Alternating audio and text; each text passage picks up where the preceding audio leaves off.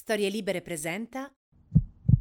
Se ci fate molto caso, quando si parla di una coppia che sta insieme dai tempi di Noè al punto che non riesce più a pensare all'uno senza l'altra, i loro nomi vengono pronunciati in una sequenza che è sempre la stessa, come se disordinando l'ordine degli addendi il risultato cambiasse.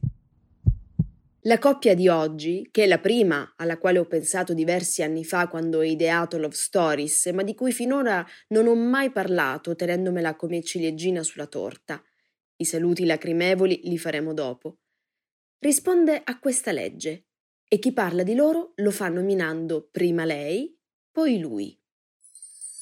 Nati insieme, morti insieme, inseparabili in vita non Raimondo e Sandra, ma Sandra e Raimondo, la coppia più indissolubile e più imitata da tutte le coppie italiane con un minimo di senso dell'ironia. Benvenuti a Love Stories. Tutte le storie sono storie d'amore. Se avete sempre pensato che l'unico amore degno d'essere così chiamato fosse quello tragico oppure quello felice, questo è il posto che fa per voi. Sono Melissa Panarello e vi accompagnerò in questo viaggio di speranze e di vendette, presentandovi tutti i personaggi che hanno reso eterno l'amore, vincendo lo spazio, il tempo e restituendoci il riflesso di ciò che siamo.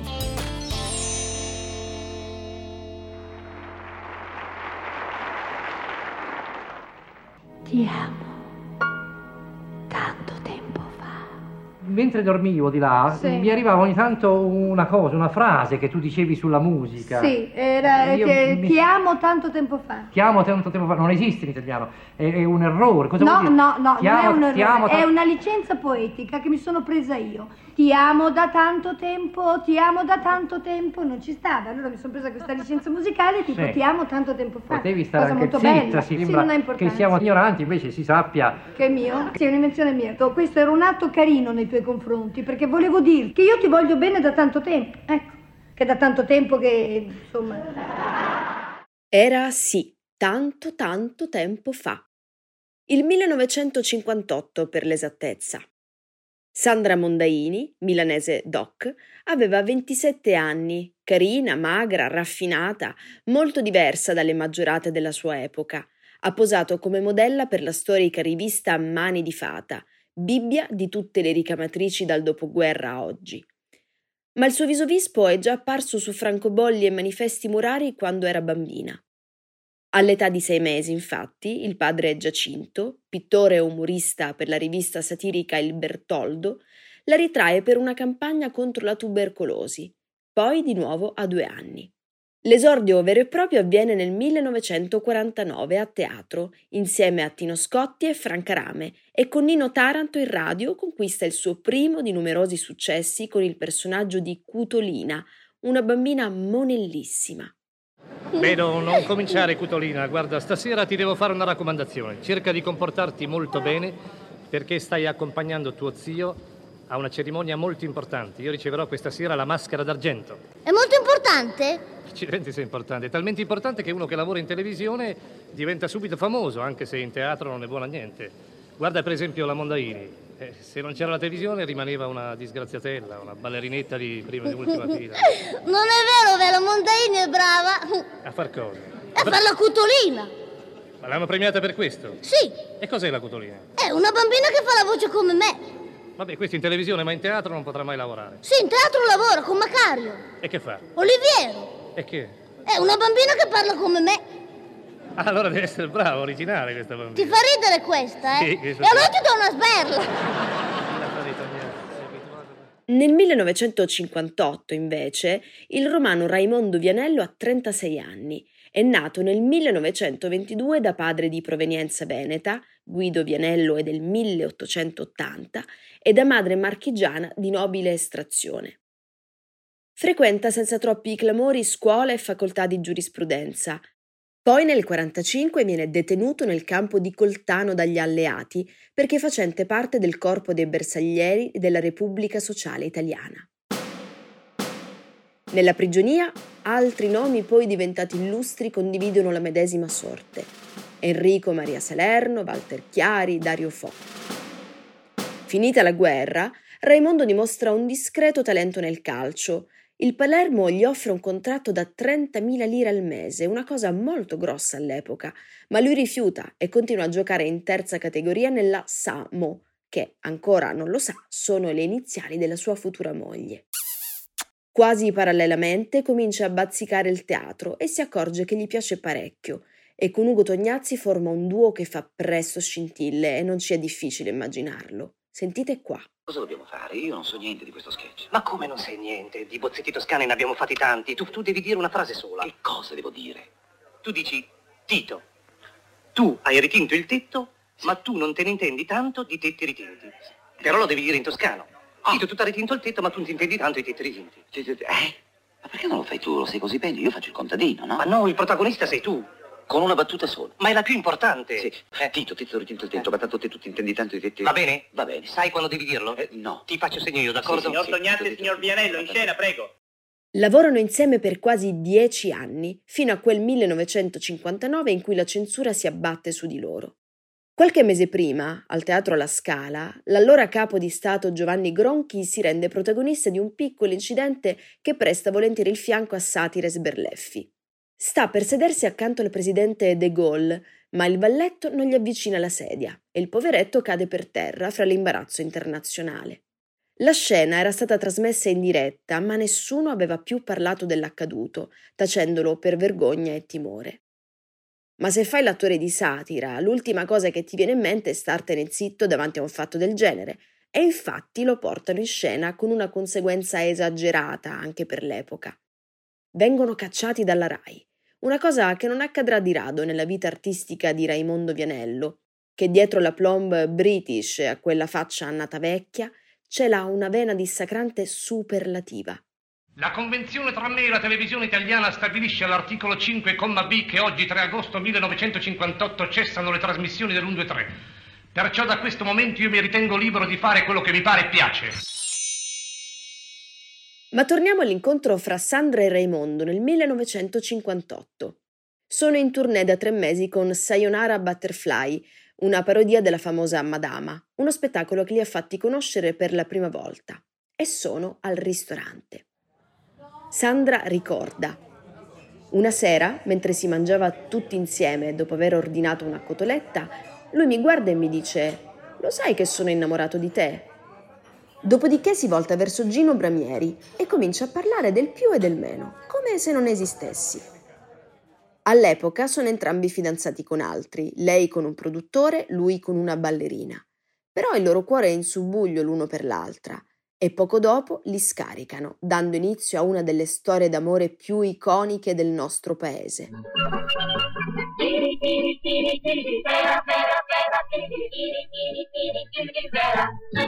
Nei primi anni 60, Sandra e Raimondo sono famosissimi. Girano film di successo come Le Olimpiadi dei Mariti, un film che nasconde il nucleo di buona parte della commedia italiana che avrà successo decenni dopo e che troverà in Boldi e De Sica i suoi massimi esponenti. Nel film del 1960, Raimondo Vianello e Ugo Tognazzi interpretano due mariti scapestrati che, lontani dalle mogli in vacanza, si mettono a fare i cretini con due turiste straniere in città per le Olimpiadi. Le mogli sono Delia Scala per Tognazzi e naturalmente Sandra Mondaini per Vianello.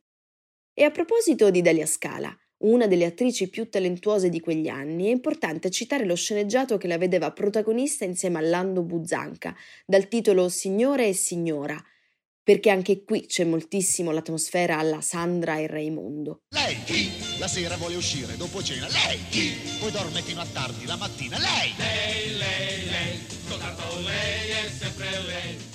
Questa formula del marito farfallone, che sarebbe diventata pecoreccia dagli anni 90 in poi, non è appunto nuova la narrazione delle coppie e delle famiglie italiane. La moglie sempre dipinta come guastafeste, come la mamma di un eterno adolescente che fa le bizze, che guarda le altre mentre la moglie si annoia e si lancia in fantasie dove le sue giornate non sono scandite da aspirapolvere bucato, ma da viaggi avventurosi e incontri pieni di passione. Vi ricordate anche Magde Furio? In questo Sandra e Raimondo sono stati capostipiti perché per primi hanno capito che le coppie dei primi anni 60 non erano quelle di dieci anni prima, che la guerra aveva cambiato tutto, che il marito e la moglie erano uguali e che al marito poteva perdonarsi qualche fantasia di troppo se alla moglie veniva lasciata la libertà di percularlo.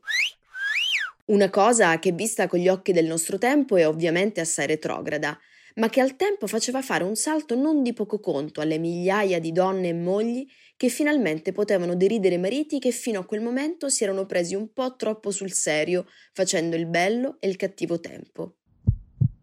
Sandra e Raimondo capiscono che insieme sono fortissimi anche in tv, a teatro, al cinema, in sintonia tanto nella vita quanto nella fiction e diventano dunque una coppia anche artistica.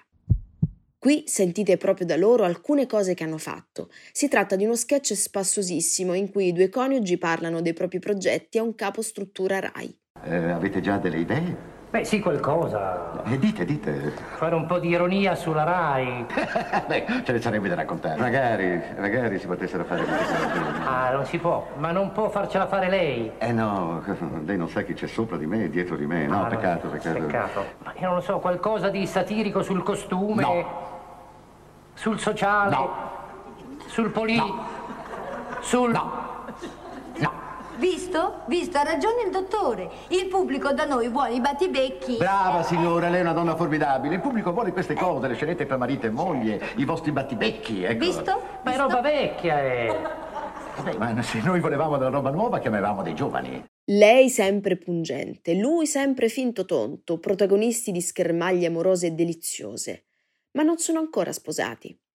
Sempre Sandra racconta di notte fissava la data del matrimonio e la mattina diventava vago. Così un giorno scappai a Milano dalla mia mamma.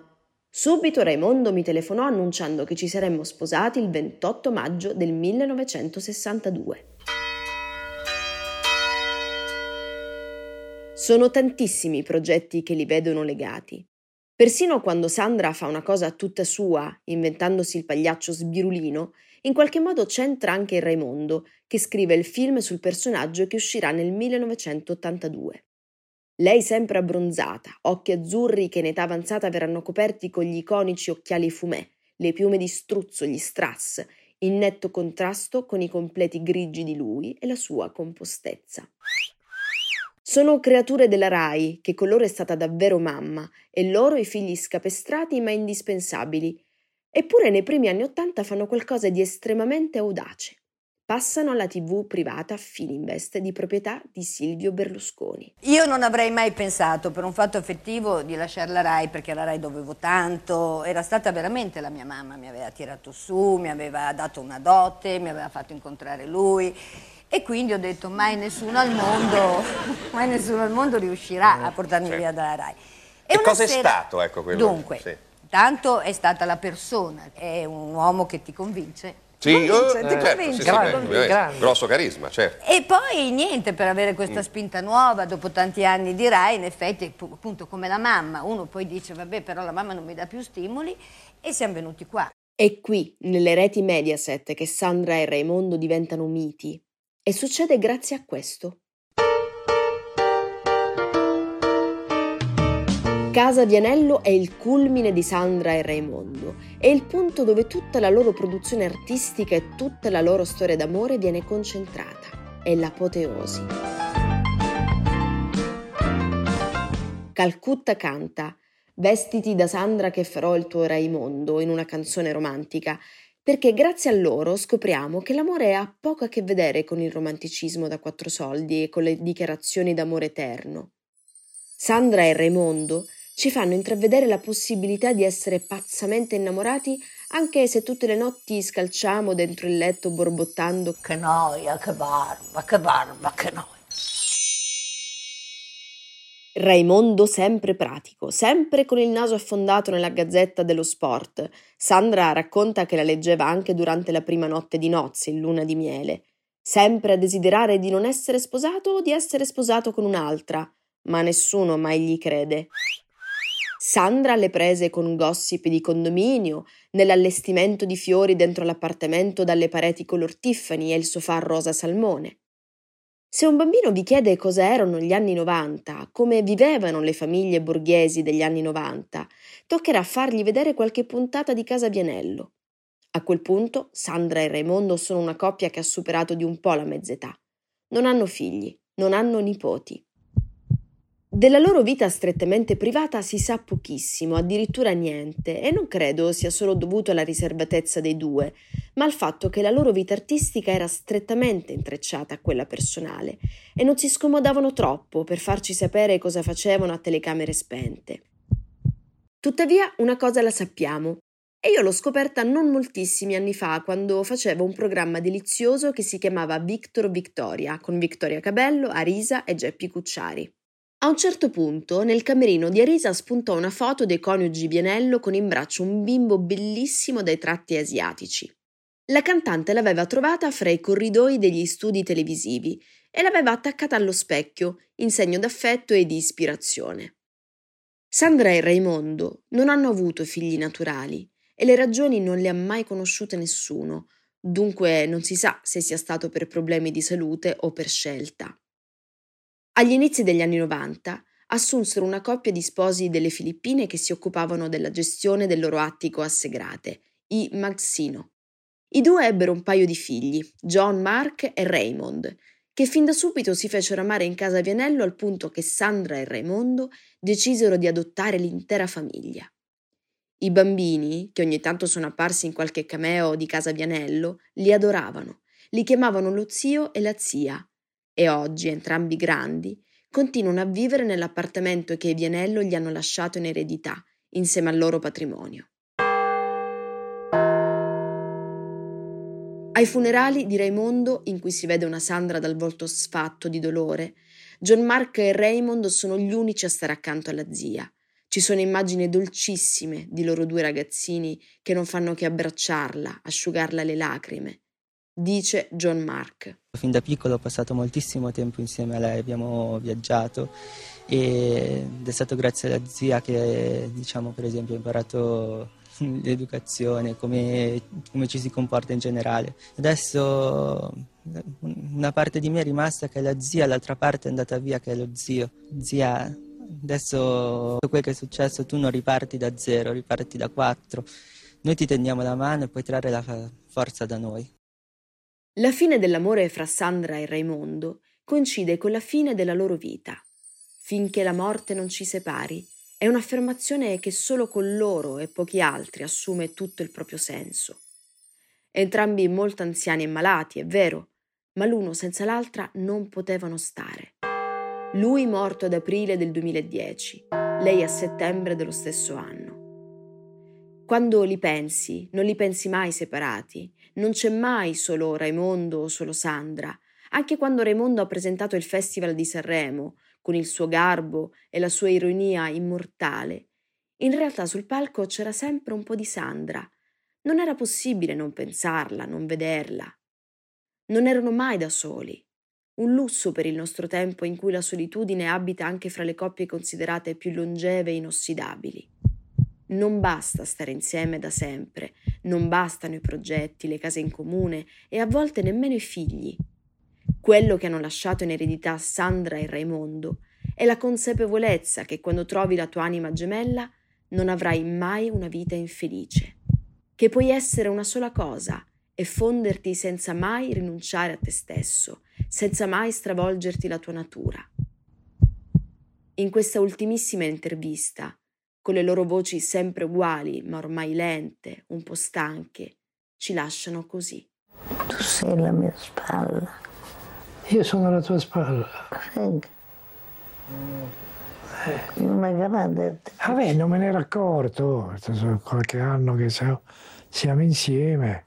Adesso ci penserò su questo fatto.